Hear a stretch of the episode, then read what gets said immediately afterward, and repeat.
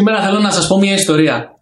Μια ιστορία η οποία πολλούς από εσάς θα σας εκνευρίσει αρκετά, αλλά ακούστε τη μέχρι το τέλος, διότι εμπεριέχει ένα πολύ σημαντικό μάθημα για όλους μας.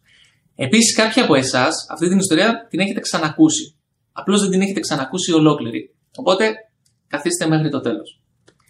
Αυτή η ιστορία ξεκινάει από το Μάρτιο του δύο χιλιάδες είκοσι ένα και συνεχίζεται μέχρι και σήμερα. Το Μάρτιο του δύο χιλιάδες είκοσι ένα, λοιπόν, όταν ανακοίνωσαν το lockdown, αποφασίσαμε με τη γυναίκα μου την Εύη να πάμε και να μείνουμε στο πατρικό μου στο Λάβριο. Γιατί στο σπίτι που μέναμε τότε στα Ηλίσια δεν είχε ούτε μπαλκόνι, δεν είχε αυλή και είχε δύο δωμάτια, οπότε δεν μπορούσαμε να δουλεύουμε και οι δύο μαζί, θα δυσκολευόμασταν πάρα πολύ. Έτσι λοιπόν αποφασίσαμε να πάμε στο Λάβριο, όπου είχε πιο πολλά δωμάτια, έχει αυλή, έχει κήπο και επίσης στο Λάβριο μένει και η μητέρα μου με το σκυλάκο της στον Ορφέα. Έτσι λοιπόν μπορούσαμε να στείλουμε το έξι, να πάρουμε τον Ορφέα και να πάμε μια μεγάλη βόλτα. Μια μέρα λοιπόν, αφού έχουμε πάει και μένουμε στο Λάβριο, παίρνει η Εύη τον Ορφέα να τον πάει μια βόλτα. Γυρνάει μετά από μισή ώρα, κατατρομαγμένη, ιδρωμένη και της είχε κοπεί αναπνοή. Και της λέω, αγάπη μου, τι έπαθες? Και μου λέει, ήμουνα με τον Ορφέα στο παρκάκι εδώ δίπλα και ήταν ένα μεγάλο μαύρο σκυλί το οποίο ήταν ελεύθερο και με το που μας είδε μας έκανε επίθεση. Και ήρθε να δαγκώσει τον Ορφέα και προσπαθούσα να, να μπω στη μέση, τον έβαλε κάτω τον Ορφέα, ανέβηκε από πάνω του και κάπως πήγα, τράβηξα από τον Ορφέα με δύναμη, τον πήρα αγκαλιά και άρχισα να τρέχω. Και γύρισα σπίτι. Και αμέσως εγώ κατάλαβα ποιος σκυλί είναι. Είναι το σκυλί του γείτονα που μένει πιο κάτω. Και πάω να του μιλήσω. Χτυπάω την πόρτα και λέω, καλησπέρα, τι κάνετε, σας παρακαλώ πολύ. Αφήσατε το σκύλο ελεύθερο και ήταν η κοπέλα μου με, την, με, το, με το, σκυλάκο, το σκυλάκο μας τον Ορφέα. Και της επιτέθηκε, πήγε να τη δαγκώσει. Σας παρακαλώ πολύ, μα, μην αφήνετε το σκύλο ελεύθερο, διότι είναι επικίνδυνο. Πηγαίνετε το μία βόλτα. Οκ, okay, απλά ξέρεις τι, δουλεύουμε και δεν μπορούμε να το πηγαίνουμε βόλτες και αυτά. Τους λέω, και εμείς δουλεύουμε, αλλά ξυπνάμε λίγο πιο νωρίς και το πηγαίνουμε βόλτα. Τους λέω, δεν είναι δικαιολογία αυτή. Σας παρακαλώ, μην αφήσετε ξανά το σκύλο ελεύθερο. Και φεύγω. Μερικές ημέρες μετά, ξυπνάμε εφτά και μισή ώρα το πρωί, ντυνόμαστε γρήγορα και παίρνουμε τον Ορφέα πάλι να πάμε μέχρι την πλατεία του Λαβρίου να αγοράσουμε ένα καφέ να πιούμε. Και να πάμε για το σκύλο βόλτα. Και μετά να ξεκινήσουμε τη δουλειά μας. Περίπου εκατό μέτρα από το σπίτι, καθώς προχωρούσαμε, πάλι ο ίδιος σκύλος ελεύθερος, βλέπει εμένα εκείνη τη μέρα που τον κράταγα με τον Ορφέα, κράταγα τον Ορφέα, επιτίθεται πάλι και προσπαθεί να δαγκώσει τον Ορφέα. Αλλά δεν επιτέθηκε με την πρόθεση ούτε να παίξουν, ούτε να τρομάξει τον Ορφέα. Παιδιά, επιτέθηκε με την πρόθεση να τον δαγκώσει. Γιατί με το που πλησίαζε κοντά στον Ορφέα, άνοιγε το στόμα του, προσπαθούσε να τον δαγκώσει. Και σε κάποια φάση κιόλας του τράβηξε τρίχες. Του τράβηξε από το τρίχωμα. Προσπαθώντας λοιπόν, εγώ έτρεχα τα σκυλιά γύρω-γύρω-γύρω-γύρω, πιάνω τον Ορφέα από το σαμάρι, μπαίνοντας μπροστά στο τσοπανόσκυλο. Αυτό εδώ μεταξύ αυτό το σκυλί είναι ένα πολύ μεγάλο τσοπανόσκυλο. Μπαίνω μπροστά, πιάνω τον Ορφέα, τον παίρνω αγκαλιά, πηδάει το τσοπανόσκυλο πάνω μου, με κάποιο τρόπο γυρίζω εγώ για να μην δαγκώσει τον Ορφέα, το σπρώχνω το σκυλί, και εκείνη την ώρα βγαίνει η κυρία που το έχει. Τι γίνεται εδώ, μου λέει πρωί-πρωί. Τη λέω, καλά, δεν σας είπα προχθές να μην ξανααφήσετε το σκύλο? Τη λέω, θα μας σκοτώσει το σκυλί, θα φάει και εμένα. Τι είναι αυτά τα πράγματα, ολόκληρο θηρίο το αφήνετε ελεύθερο. Μου είχε κοπεί εντωμεταξύ εμένα η ανάσα εκείνη τη στιγμή, η αδρεναλίνη ήταν στο full. Και γυρνάει και μου λέει, και αφού μου λέει τον βλέπεις ότι είναι ελεύθερος, γιατί περνάς από εδώ? Και τη λέω, είσαι με τα καλά σου, τη λέω, θα μου την πεις και από πάνω. Να μην σας τα πολυλογώ. Αλλάξαμε κάποιες κουβέντες εκεί, δεν την έβρισα βέβαια γιατί είναι μεγάλη γυναίκα. Και τη λέω, πάω να πάρω καφέ και γυρίζω πίσω και θα τα πούμε καλά. Πάω, παίρνω καφέ. Και στο γυρισμό έχω ηρεμήσει πάρα πολύ, είμαι άλλος άνθρωπος. Χτυπάω πάλι την πόρτα.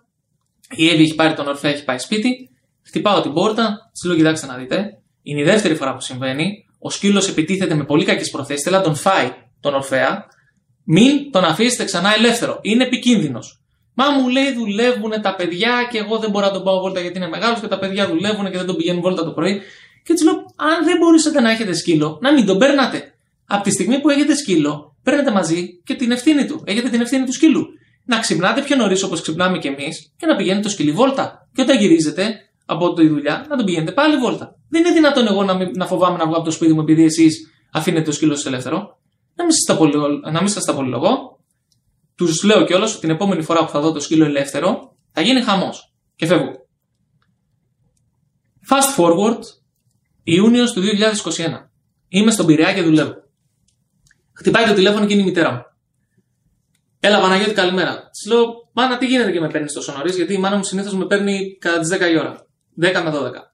Σου λέω τι έγινε και με παίρνεις τόσο νωρίς. Ε, μου λέει, ήμουν βόλτα με τον Ορφέα, την άκουσα και λέω ήταν ταραγμένη. Μου λέει, ήμουν βόλτα με τον Ορφέα και ήταν πάλι, πάλι μου λέει ο Άρης ελεύθερος και μας επιτέθηκε και δάγκωσε μου λέει τον Ορφέα. Μπήκα εγώ μετά μου λέει στη μέση για να σώσω τον Ορφέα γιατί τον είχε πιάσει στα σαγόνια του και κούναγε το κεφάλι του. Έτσι που κάνουν τα σκυλιά αυτό εδώ. Και μπήκα μου λέει στη μέση και δάγκωσε και εμένα στη γάμπα. Της λέω τον πήγες στο σκύλο στον κτηνίατρο. Προσπάθησα εκείνη τη στιγμή να μείνω ψύχρεμος. Και της λέω τον πήγες στο σκύλο στον κτηνίατρο, είδες αν είναι καλά. Και μου λέει δεν μπορώ, μου λέει Παναγιώτα τον πάω, γιατί κάθε φορά μου λέει που πάω να τον πιάσω, να τον σηκώσω, ουρλιάζει. Και μου λέει του βάλα το λουρί να τον πάω και δεν προχωράει ο σκύλος. Μου λέει δεν ξέρω τι έχει. Και τώρα μου λέει έχω πάρει τον ξάδελφό σου τηλέφωνο να έρθει να τον πάω μαζί. Και της λέω κλείσε, έρχομαι τώρα. Παίρνω τη μηχανή ενός φίλου μου και φεύγω από τον Πειραιά βολίδα και πάω στο Λάβι. Βλέπω το σκύλο ο οποίος πραγματικά δεν με άφηνε να τον ακουμπήσω. Με το που τον ακουμπούσα, ούρλιαζε. Τον παίρνω, τον παίρνω αγκαλιά με το ζόρι, τι να κάνω, και τον πάω επιτόπου στον κτηνίατρο. Τον βλέπει ο κτηνίατρος, του κάνει κάποια ράματα, του βάζει κάποια, ένα αντισηπτικό και στην πληγή, του δίνει κάποια χάπια. Φεύγω από τον κτηνίατρο, παίρνω τη μητέρα μου κατευθείαν στο κέντρο υγείας. Να δούμε δεν έχει κάτι. Εντάξει, κάτι γρατζουνιές και δεν την είχε δαγκώσει καλά ο σκύλος. Τους πηγαίνω και τους δύο σπίτι. Φεύγω, παίρνω τη μηχανή, πάω επιτόπου στο αστυνομικό τμήμα Λαβρίτου. Τους λέω: ήρθα να κάνω καταγγελία, έχει γίνει αυτό και αυτό, επιτέθηκε στη μητέρα μου, έχει ξαναγίνει δύο φορές, είναι η τρίτη φορά που συμβαίνει, αλλά δεν θα ξανασυμβεί, κάνουμε τώρα καταγγελία. Και μου λέει τότε ο αστυνομικός, ο οποίος είχε πολύ καλές προθέσεις ο άνθρωπος και καλά έκανε, πιστεύω και εγώ το ίδιο θα έκανα στη θέση του. Μου λέει: Ρε Παναγιώτη, μου λέει: Είστε γείτονες. Τώρα, άμα μου λέει: προχωρήσει σε μήνες και είτε δικαστήρια με τους γείτονες και φάνε πρόστιμο κτλ., θα χαλάσετε τις καριές σας, μου λέει. Είναι και η μητέρα που μένει στο Λάβρης, μου λέει: μένει στην Αθήνα, μην κάνεις, μου λέει: μήνυση. Άσε να πάμε εμείς, να κάνουμε συστάσεις και μετά λέει: βλέπουμε. Της λέω: κοιτάξτε, πηγαίνετε να κάνετε συστάσεις, αλλά επειδή έχω ήδη μιλήσει δύο φορές, οι άνθρωποι δεν καταλαβαίνουν. Δεν καταλαβαίνουν καν ότι αυτό που κάνουν είναι λάθος. Δεν καταλαβαίνουν καν ότι αυτό που κάνουν είναι επικίνδυνο. Νομίζουν ότι εμείς έχουμε άδικο, επειδή βγαίνουμε και προχωράμε στον δρόμο, στο δημόσιο δρόμο. Ε, και η δικαιολογία τους είναι ότι δουλεύουν. Και μου λέει δεν είναι δικαιολογία ότι δουλεύουν, τους λέω το ξέρω. Τέλος πάντων, μέσα στα πολυγό τους λέω: κοιτάξτε, το δέχομαι να μην κάνω μήνυση τώρα, έτσι κι αλλιώς έχω τρεις μήνες μπροστά μου. Αυτό που θα κάνουμε είναι το εξής. Εγώ φεύγω σε ταξίδι τετραήμερο, έπεστε τότε του Αγίου Πνεύματος, ήτανε Πέμπτη.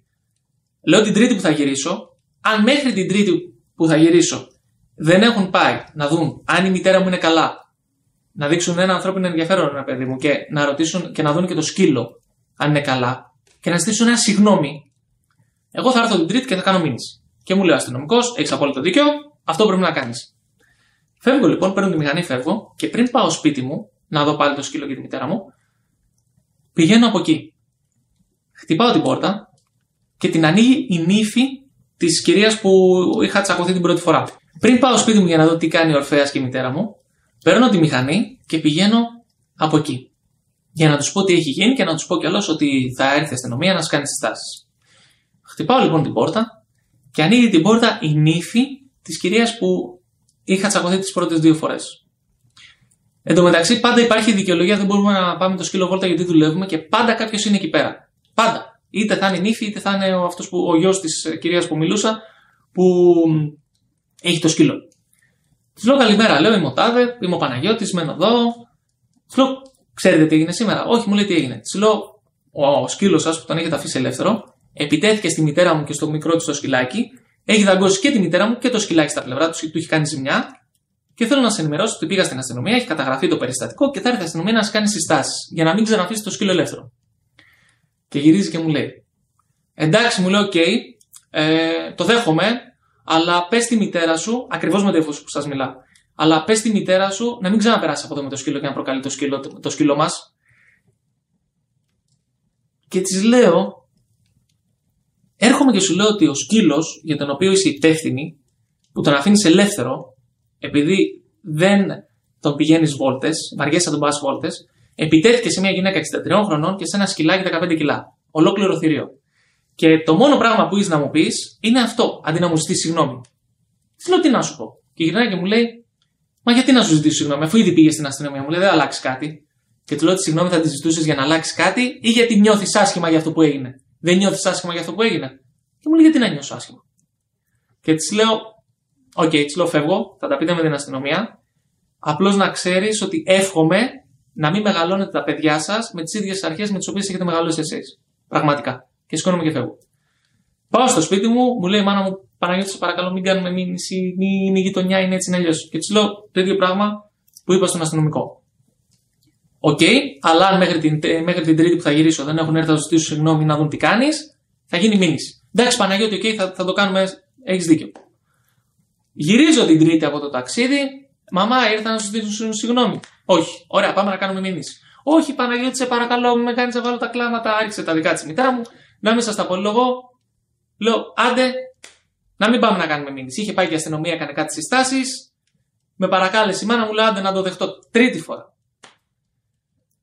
Fast forward πάλι, Τρίτη εικοστή πρώτη Δεκεμβρίου του δύο χιλιάδες είκοσι ένα, προχθές. Ανάλογα βέβαια και πότε βλέπετε το, το βίντεο. Πάω στο Λαύριο, με τη mail, το δικό μου το σκυλάκι. Παρκάρω έξω από το σπίτι μου, το αυτοκίνητο, ανοίγω την πόρτα και βγαίνω έξω με τη mail.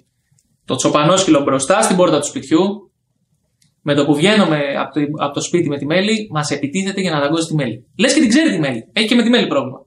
Επιτίθεται κατευθείαν για να δαγκώσει τη μέλη. Με το που το βλέπω εγώ αυτό, εκείνη, εκείνη τη στιγμή, του δίνω μια σπροχτή κλωτσιά, όχι να το χτυπήσω, να το διώξω και του βάζω τις φωνές.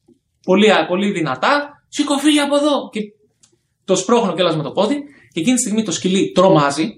Φεύγει προς τα πίσω τρέχοντας και βγαίνει στον δρόμο. Εκείνη τη στιγμή που βγαίνει στον δρόμο το σκυλί, έρχεται ένα αυτοκίνητο, γιατί είναι κεντρικός ο δρόμος που είναι στο, στο σπίτι μου, έρχεται ένα αυτοκίνητο και για πολύ λίγο δεν πάτησε το σκύλο. Για πολύ λίγο δεν τον σκότωσε. Και εκείνη τη στιγμή σκέφτομαι και λέω, αυτός ο σκύλος όταν είναι ελεύθερος δεν είναι μόνο επικίνδυνος για εμάς και για τα σκυλιά μας, είναι επικίνδυνος και για τον εαυτό του. Μπορεί να τον πατήσει κάποιο αυτοκίνητο. Γιατί το σκυλί δεν ξέρει τους κανονισμούς του δρόμου. Μπορεί να πεταχτεί στον δρόμο, να τον πατήσει ένα αυτοκίνητο. Και είναι κρίμα. Άρα, επικίνδυνο είναι το σκυλί για τους άλλους, αλλά είναι και οι άλλοι για το σκυλί. Κάτι πρέπει να γίνει. Τέλος. Ήταν η τελευταία φορά, το ποτήρι ξεχύλισε. Τέταρτη φορά που επιτίθεται κιόλας. Παίρνω τηλέφωνο επιτόπου την αστυνομία, τους λέω: έγινε αυτό, ελάτε στην τάδε εδώ, να κάνω καταγγελία, να έρθετε να μαζέψετε το σκύλο, να πάτε να κάνετε ό,τι είναι να κάνετε. Είστε υπεύθυνοι να βάλετε τάξη στη γειτονιά. Τέλος πάντων, με στα πολύ λόγω, έγινε μετά τι έγινε, ήρθε η αστυνομία και αυτά. Γυρίζει η μητέρα μου σπίτι και της λέω τι έγινε. Της λέω: μητέρα, μάνα, μας επιτέθηκε πάλι. Έκανα καταγγελία, ήρθε η αστυνομία, έχω και μάρτυρες. Τέλος. Δεν υπάρχει γυρισμός. Όχι ρε Παναγιώτη, γιατί το έκανες αυτό και έρχονται Χριστούγεννα και άμα τους κόψουν κανένα πρόστιμο πώς θα κάνουν Χριστούγεννα αυτοί οι άνθρωποι και έχουν παιδιά και εσύ είσαι καλό παιδί, γιατί έκανες αυτή την κακή πράξη. Εγώ δεν σε έχω μεγαλώσει έτσι, έχω μεγαλώσει για να είσαι καλό παιδί, για να κάνεις καλές πράξεις. Αυτό που κάνεις ήταν κακή πράξη και δεν έπρεπε. Πω ρε Παναγιώτη τώρα πώς έχω στεναχωρηθεί, έβαλε τα κλάματα και πώς θα βγω έξω ξανά στη γειτονιά και θα μας καταργιούνται και τι θα πούνε κτλ. Και εκείνη τη στιγμή κάνουμε και λέω στη μητέρα μου. Τι λέω ρε μάνα, συγγνώμη. Σε ενδιαφέρει πιο πολύ το τι θα πούνε ή το ότι θα στεναχωρηθούν αυτοί από το να σου φάει το σκύλο, να φάει εσένα, να φάει εμένα, να φάει την Εύη και να φάει και το δικό μου το σκυλάκι ή να φάει ένα παιδί στη γειτονιά. Σε απασχολεί αυτή τη στιγμή το ότι αυτοί οι άνθρωποι είναι τόσο ανεύθυνοι και τόσο μεγάλα γαϊδούρια που το σκύλο σου έχει επιτεθεί πολλάκις πλέον, ούτε μία ούτε δύο φορές. Σε έχει δαγκώσει εσένα, σε έχει δαγκώσει το σκύλο. Και ποιος ξέρει ποιον άλλο έχει δαγκώσει. Και δεν έχουν έρθει να σου ζητήσουν συγγνώμη. Τόσο γαϊδουριά είναι. Και στεναχωριέσαι περισσότερο για αυτούς, αντί να στεναχωρηθείς για εσένα, που δεν σε υπολογίζει κανένας. Σου λέω ποτέ ξεκίνησε όλο αυτό. Και μου λέει, αφού ξέρεις ρε Παναγιώτη, δεν μ' αρέσει να στεναχωρώ τον κόσμο, αφού έτσι έχω μεγαλώσει, έτσι είμαι. Και τη λέω, πότε ξεκίνησε αυτό ρε μάνα. Από πότε έχεις πάρει την απόφαση να, να είσαι πάντα εσύ στεναχωρημένη για να είναι οι άλλοι καλά. Από πότε έχεις πάρει την απόφαση να σε πατάνε οι άλλοι κάτω και να μην υπερασπίζεσαι τον εαυτό σου το, και το σκύλο σου και το σπίτι σου για να μην ταράξεις τα νερά, για να μην πουν οι άλλοι πω πω τι έκανε η Φρόσο. Από πότε την έχεις πάρει αυτή την απόφαση.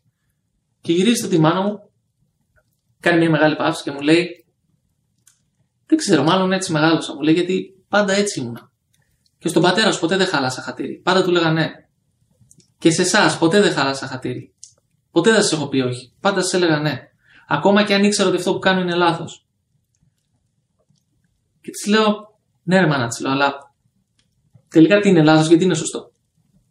είναι λάθος αυτό που κάνω εγώ τώρα και είναι σωστό να γυρίσω και τα άλλο μάγουλα να με χαστοκίσουν πάλι. Είναι σωστό να μην υπερασπιστώ τον εαυτό μου, να μην υπερασπιστώ εσένα, να μην υπερασπιστώ το σκυλί. Και πώς θα ξέρω εγώ ότι αν δεν κάνω πάλι κάτι, αν δεν βάλω πάλι μία τάξη, έστω και με αυτόν τον τρόπο, ότι μία μέρα δεν θα φάει εσένα για τον Ορφέα. Πώς, μετά τι τύψεις θα έχω εγώ, ξέροντας ότι θα μπορούσα να έχω κάνει κάτι και δεν έχω κάνει, ότι θα μπορούσα να σε υπερασπιστώ και να σε προστατέψω και δεν το έκανα. Για να μην στεναχωρήσω το γείτονα, για να μην ταράξω τα νερά, για να μην με κακοχαρακτηρίσει η, η κυραματούλα, ξέρω εγώ. Πώς θα αισθανθώ? Και μου λέει, ναι, ρε Παναγιώτη, μου λέει, αλλά είσαι καλό παιδί, μου λέει. Αυτό τα καλά παιδιά δεν κάνουν έτσι. Και της λέω, όχι, μάνα, της λέω. Πρέπει να, ξεχω... να καταλάβουμε τι σημαίνει καλό παιδί. Καλό παιδί σημαίνει έχω καλές προθέσεις. Άλλο καλό παιδί και άλλο μαλάκας. Με συγχωρείτε κιόλας για την έκφραση. Αλλά είναι άλλο καλό παιδί και άλλο μαλάκας. Αν και την τέταρτη φορά δεν έκανα κάτι, δεν θα ήμουν καλό παιδί. Θα ήμουν μαλάκας. Το καλό παιδί έχει καλές προθέσεις. Εμένα οι προθέσεις μου αυτή τη στιγμή είναι να λυθεί το πρόβλημα. Να μην γίνει κάποιο κακό. Να μην φάει αυτός ο σκύλος κάποιον άνθρωπο ή κάποιο άλλο σκυλί. Να μην τον πατήσει κανένα αυτοκίνητο. Αφού είναι τόσο ανεύθυνοι αυτοί οι άνθρωποι για να το καταλάβουν, κάτι πρέπει να κάνω. Αν δεν έκανα κάτι, δεν θα ήμουν καλό παιδί, θα ήμουν μαλάκας. Οι προθέσεις μου δεν είναι να τους κάνω κακό. Οι προθέσεις μου είναι να, να λυθεί το πρόβλημα. Και έχει μεγάλη σημασία αυτό. Το ότι είμαι καλό παιδί και το ότι όλοι μας εμείς είμαστε καλά παιδιά δεν σημαίνει ότι δεν πρέπει να λέμε όχι. Δεν σημαίνει ότι δεν πρέπει να υπερασπιζόμαστε τον εαυτό μας. Δεν σημαίνει ότι δεν πρέπει να διεκδικούμε αυτό που θέλουμε. Δεν σημαίνει ότι δεν πρέπει να στεναχωρούμε τους άλλους. Κάποια, κάποια στιγμή θα στεναχωρήσουμε τους άλλους. Γιατί αυτό που θέλουμε εμείς δεν γίνεται πάντα να το θέλουμε και οι άλλοι. Μπορεί να θέσουμε ένα στόχο ή να έχουμε ένα όνειρο ή να θέλουμε κάτι, ρε παιδί μου, για τη ζωή μας, το οποίο κάποιοι άνθρωποι να μην, να μην το θέλουν, να μην τους αρέσει. Και τι θα κάνουμε? Δεν θα στεναχωρούμε τους άλλους για να, για να στεναχωρούμε τον εαυτό μας. Θα είμαστε εμείς μια ζωή χάλια για να είναι οι άλλοι καλά. Δεν πάει έτσι. Εκεί δεν, δεν είμαι καλό παιδί. Εκεί είμαι μαλάκας. Και σας ξαναλέω συγγνώμη για το λεξιλόγιο. Και η μητέρα μου είναι εξήντα τρία χρονών και έχει μάθει να ζει μια ζωή έτσι. Και κάθομαι και σκέφτομαι. Πότε πήρες αυτή την απόφαση να μεγαλώσεις έτσι? Πότε πήρες αυτή την απόφαση να ζεις σύμφωνα με αυτούς τους κανόνες? Και γύρισε και μου είπε, από μικρό παιδί. Παιδί, όλοι μεγαλώνουμε σε οικογένειες, όλοι περνάμε από το εκπαιδευτικό σύστημα, όλοι ζούμε σε ένα κοινωνικό περίγυρο, σε ένα κοινωνικό περιβάλλον, όλοι έχουμε φίλους, γνωστούς, συγγενείς, έχουμε τα social media τώρα, έχουμε τα μέσα μαζικής ενημέρωσης. Όλοι μας λένε τι είναι σωστό και τι είναι λάθος, τι πρέπει να κάνουμε και τι δεν πρέπει να κάνουμε. Όλοι μας λένε με ποιους, σύμφωνα με ποιους κανόνες πρέπει να ζήσουμε τη ζωή μας. Το πρόβλημα είναι όμως ότι αυτοί οι κανόνες δεν είναι σχεδιασμένοι για να είμαστε εμείς ευτυχισμένοι, να πετυχαίνουμε τους στόχους μας και να προχωράμε μπροστά και να εξελισσόμαστε. Αυτοί οι κανόνες είναι σχεδιασμένοι για να χωράμε στα κουτάκια τους, για να χωράμε στο κοινωνικό πλαίσιο, για να μην ταράζουμε τα νερά, για να μην στεναχωρούμε το γείτονα, για να μην πει κάτι ο κόσμος για εμάς. Έτσι δεν είναι? Για να είμαστε τα καλά παιδιά και να είμαστε αποδεκτοί. Οι κανόνες με τους οποίους μεγαλώνουμε περισσότεροι από εμάς είναι σχεδιασμένοι για αυτό το λόγο. Και το κακό είναι ότι αυτούς τους κανόνες, τους οποίους μας τους πέρασαν από τότε που ήμασταν μικρά παιδάκια, συνεχίζουμε και τους έχουμε σήμερα πολλοί από εμάς. Όπως η μητέρα μου εξήντα τριών χρονών ζει σύμφωνα με τους ίδιους κανόνες. Ο γάμος της ήταν σύμφωνα με αυτούς τους κανόνες. Δεν έλεγε όχι. Ούτε σε μένα ούτε σε κανένα. Δεν θέλει να στεναχωρήσει το γείτονα. Προτιμάει να της φάνε το σκύλο, να φάνε την ίδια, από το να στεναχωρήσει το γείτονα. Ζει σύμφωνα με αυτούς τους κανόνες. Και θα ζούσα κι εγώ σύμφωνα με αυτούς τους κανόνες, αν δεν είχα κάνει τόσο μεγάλη δουλειά με τον εαυτό μου. Αν δεν τους είχα αναγνωρίσει, δεν είχα αναγνωρίσει τα, αυτά τα μοτίβα συμπεριφοράς, σκέψεων και συναισθημάτων που είχα από μικρό παιδί. Και να τα έχω αλλάξει. Γιατί γίνεται να αλλάξουμε. Είναι σημαντικό λοιπόν να αναγνωρίσουμε αυτούς τους κανόνες, αυτά τα δεσμά που μας κρατάνε στάσιμους και να τους σπάσουμε. Να τους αλλάξουμε. Μπορούμε να τους αλλάξουμε. Αλλά πρώτα πρέπει να τους αναγνωρίσουμε. Αυτό λοιπόν είναι το μάθημα από τη σημερινή ιστορία. Ένα από τα πολλά μαθήματα της σημερινής ιστορίας. Ένα από τα πολλά μαθήματα. Ότι οι κανόνες σύμφωνα με τους οποίους μεγαλώνουμε δεν είναι απαραίτητο ότι είναι σωστοί για εμάς. Γιατί αυτοί οι κανόνες στην ουσία μας λένε πώς πρέπει να ζήσουμε τη ζωή μας. Τι είναι σωστό και τι είναι λάθος. Αλλά μας ρώτησε κανένας τι είναι σωστό και τι είναι λάθος για εμάς. Τι θα μας βοηθήσει να προχωρήσουμε μπροστά, τι θα μας βοηθήσει να είμαστε ευτυχισμένοι.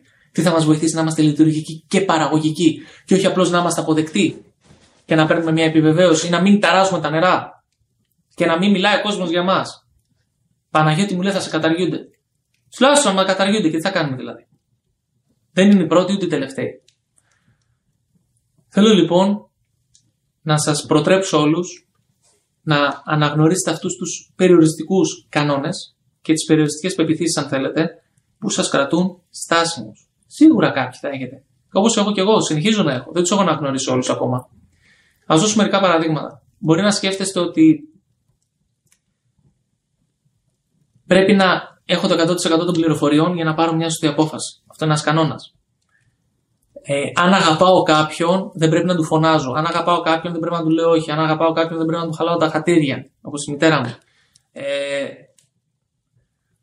που δεν είναι πάντα αλήθεια.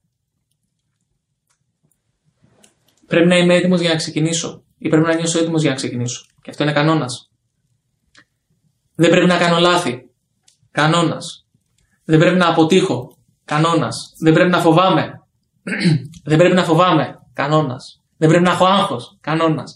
Πρέπει να βρούμε λοιπόν όλους αυτούς τους περιοριστικούς κανόνες που μας κρατούν στάσιμους. Γιατί και λάθη θα κάνουμε και θα στεναχωρήσουμε άλλους ανθρώπους. Και αν αγαπάμε κάποιον και θα τον στεναχωρήσουμε και θα του φωνάξουμε και θα προσπαθήσουμε να βάλουμε μια τάξη στη σχέση μας. Το ότι τσακώνομαι δεν σημαίνει ότι δεν αγαπάω τον άλλον. Ίσα ίσα ότι τσακώνομαι για να φτιάξω τη σχέση. Και αυτό είναι, πηγάζει από αγάπη.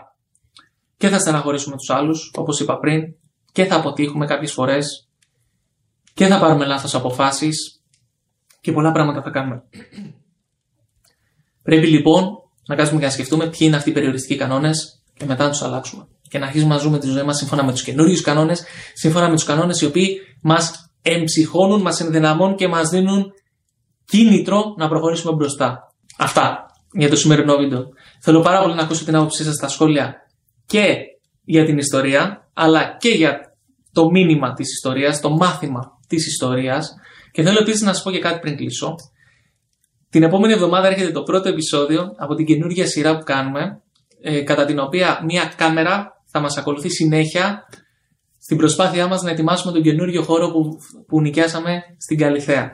Αν δεν το ξέρετε λοιπόν ήδη, νοικιάσαμε ένα μεγάλο χώρο στην Καλιθέα και θα τον ετοιμάσουμε έτσι ώστε να μπορούμε να σας φιλοξενήσουμε όλους, να μπορούμε να κάνουμε και τα σεμινάρια μας, τις ομιλίες μας, τη διαδικτυακή εκπομπή που έρχεται και είμαι πολύ ε, ενθουσιασμένος και ανυπομονώ για αυτό που έρχεται, τα live και όλα όσα έχουμε σκοπό και ε, να κάνουμε στο μέλλον. Οπότε ε, δείτε το, θα σας αρέσει πάρα πολύ πιστεύω και ο σκοπός αυτής της εκπομπής είναι μέσα από τη δική μας καθημερινή εμπειρία και τα βιώματα που θα έχουμε τους επόμενους δύο μήνες προσπαθώντας να στήσουμε αυτό το χώρο να εμπνευστείτε όσο το δυνατόν περισσότερο να κυνηγήσετε και εσείς τα όνειρά σας και να ανακαλύψετε αυτό που πραγματικά υπάρχει μέσα σας. Όλοι έχουμε μέσα μας όλα όσα χρειαζόμαστε. Όλα βρίσκονται ήδη μέσα μας. Το θέμα είναι να τα ανακαλύψουμε και να τα αξιοποιήσουμε έτσι ώστε να κάνουμε τη ζωή μας καλύτερη και εν συνεχεία να κάνουμε και τον κόσμο καλύτερο. Και θα δείτε μέσα από αυτή τη σειρά πώς και εμείς δεν τα ξέρουμε όλα, παίρνουμε πολλές λάθος αποφάσεις, παίρνουμε ένα πολύ μεγάλο ρίσκο ε, νοικιάζοντας αυτό το χώρο και προσπαθώντας να τον ετοιμάσουμε. Χαλάμε σχεδόν όλα μας τα λεφτά και ελπίζουμε και κάνουμε ό,τι καλύτερο μπορούμε για να πετύχει όλο αυτό. Οπότε μέσα από αυτή τη σειρά θα δείτε και εμείς πώς το βιώνουμε και εύχομαι να εμπνευστείτε, να, να, να δημιουργηθεί ένα μεγάλο κίνητρο για να κυνηγήσετε και εσείς τα όνειρά σας και να πάρετε κάποιες σημαντικές αποφάσεις στη ζωή σας. Αυτά. Αν δεν έχετε κάνει εγγραφή στο κανάλι μας, μην ξεχάσετε να κάνετε εγγραφή στο κανάλι μας. Πατήστε like, στείλτε αυτό το βίντεο σε έναν άνθρωπο ο οποίος πιστεύετε ότι πρέπει να το δει για να σπάσει τα δεσμά της ζωής του, που τον κρατούν στάσιμο, συγγνώμη. Και εύχομαι καλά Χριστούγεννα σε όλους. Τα λέμε την επόμενη εβδομάδα πριν την Πρωτοχρονιά με ένα πολύ ωραίο βίντεο. Και καλή συνέχεια. Φιλιά πολλά σε όλους.